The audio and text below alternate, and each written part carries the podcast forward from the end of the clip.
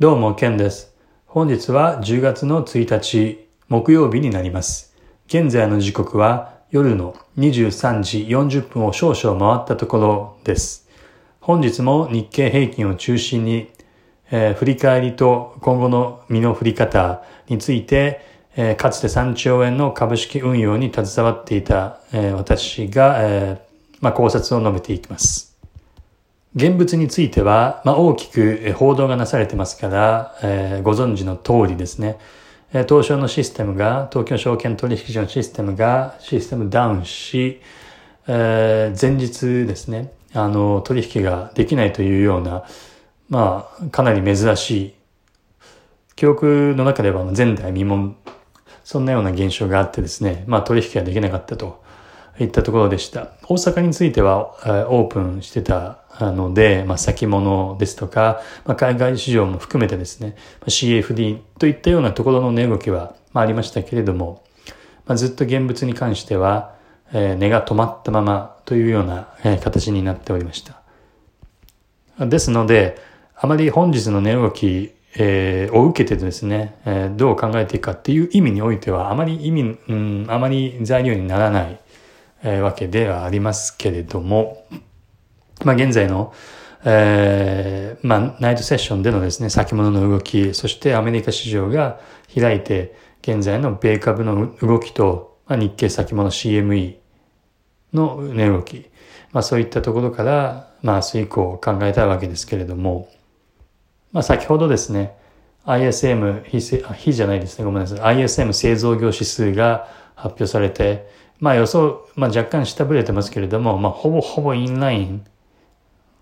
まあ大きくてんやわんやするような結果ではないと、まあ非常に予想に近い下振れだったということで、まあ難なく、何の材料にもならずにですね、まああの、まあ経済発表、経済指標の発表は消化されたかなというふうに思います。で経済指標という意味では明日に雇用統計を控えておりますけれども、アメリカですね。ただまあ、昨日も述べましたけれども、現在の注目点、市場のが気にするところというのは、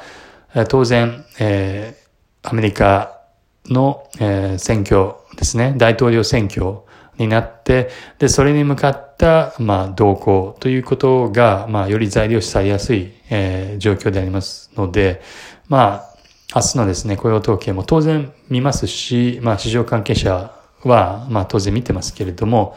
まあそれを受けてですね、まあ株価が大きく、えー、まあ市場が動揺するような結果であれば別ですけれども、まあ雇用統計の明日の発表をあの受けてですね、まあ、まあ大きく、うん、まあ基準、基盤となるような店舗に影響を与えるような値動きというにはあまり想定はしていないということですね。はい、明日に関して、明日の雇用統計に関しては、まあ、まあ、サクッと見るというような感じで、えー、まあそのイメージではおります。まあ、そもそも、えー、FRB ですね、アメリカの連邦、えー、まあ中銀がですね、あの今後、まあ FOMC などあの踏まえてですね、今後は金融緩和を継続していくんだという方針を、もう確固た確固たる方針を、えー、世界に出して、で、当然それは市場として盛り込んでますから、まあ雇用統計はさほど材料にならないと、まあそういうことになります。で、まあ、明日のですね、まあ、日経平均を中心とした、まあ、トピックスも含む日本株ですけれども、まあ、引き続きですね、あの、今週の本心の通り、まあ、強かろうが弱かろうがですね、まあ、値動きをどしっと構えて見守っていくというようなスタンスには変わらないかなというふうに現時点では考えています。まあ、レンジ年の中で、まあ大きく上なのか下のかっていうのは、まあ正直わからないですね。まあ予想も難しいですし、今日、まあ、現物が止まっていたので、今日織り込まれるはずだった値動きというのは、明日にドカッとね、あの、織り込まれるわけでありますし、まあその明日の、えー、オープンの前には、本日の今晩のアメリカ市場の値動きですとか、まあ、その場中に発表されるような、まあ、何かしらの材料っていうのを一気に織り込みますから、まあ、そういったファクターファクターの積み上げで考えるようなやり方ではですね、明日どうなるかっていうのはわからないと、えー、いうことですね。ただまあ前提として、やはりこの足元のレンジ相場というのが、えー、まああって、まあ時期に上抜けるだろうという前提ですけれども、今できることは、この基準、この、えー、値を、まあ、上抜けたら、まあ、さらに若干上に行くのかなと。あるいは、この基準を、えー、下に行ったら、もう少々落つのかなと。まあ、そういったような、まあ、うん、こうなったらこうだねというようなですね、あの予想しか、えー、今現在は立てられない。まあでもそれでいいのかなっていうような、まあ状況になりますね。なので、まあ今週の方針の通り、明日についても、まあ強かろうが弱かろうがですね、まあ繰り返しになりますけれども、見守っていくということで、えー、いきたいと考えています。で、まあ、本日の、まあ、東京証券取引所のシステムダウンによる、夜ですね、えー、まあ取引中止、まあこういった、まあかなりサプライズなですね、まあ想定外の、まあイベントもああったわけですけども、まあ当然そんなことが起きようとは微塵にも思ってませんでしたし、まあそれは当然私だけではなく皆さんそうだと思いますし、まあ市場関係者も、まあもちろん内部関係者でない限りにおいては知り、知るすべもありませんから、まあ皆さんびっくりしたということで、え、まさかなんで今日っていうような感じですけれども、まあ結果論としては、まあ値動きのとこも含めてですね、まあ今週は、まあ見送りということをで、まあよかったなと。本当に結果論ですけれども、起こると思ってなかったので、はい。完全な結果論ですが、まあ、今週の方針でよかったなと。見守るという方針でよかったなとああいうふうに考えています。はい。で、明日も、えー、先ほど述べた通り見守るという方向では変わらないんですが、まあ来週以降ですね、えー、どうなっていくかっていうのも、まあ今週末に、えー、まあ一週間改めて振り返ってですね、まあ、中期展望を前提の上でまた考えていきたいと思います。はい。で、現在のところ頭に、えー、の隅に入れているものとしては、まあ、昨日、おとといも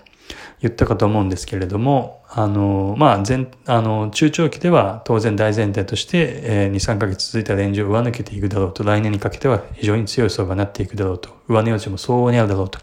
いう前提に、えー、立った上で、えー、まあ、10月の上旬に、えー、まあ一つの可能性、シナリオとして、えー、まあ調整に、一旦調整に入るんではないかというような可能性も、えー、加味して、それを頭に隅に入れていく。そして、えー、まあ来週以降の株価の値動きについては、どっちに行くのか、すなわち、このまま上抜けていくのか、強さが、強さを維持して上抜けていくのか、あるいは、一旦、えー、調整を挟むのか。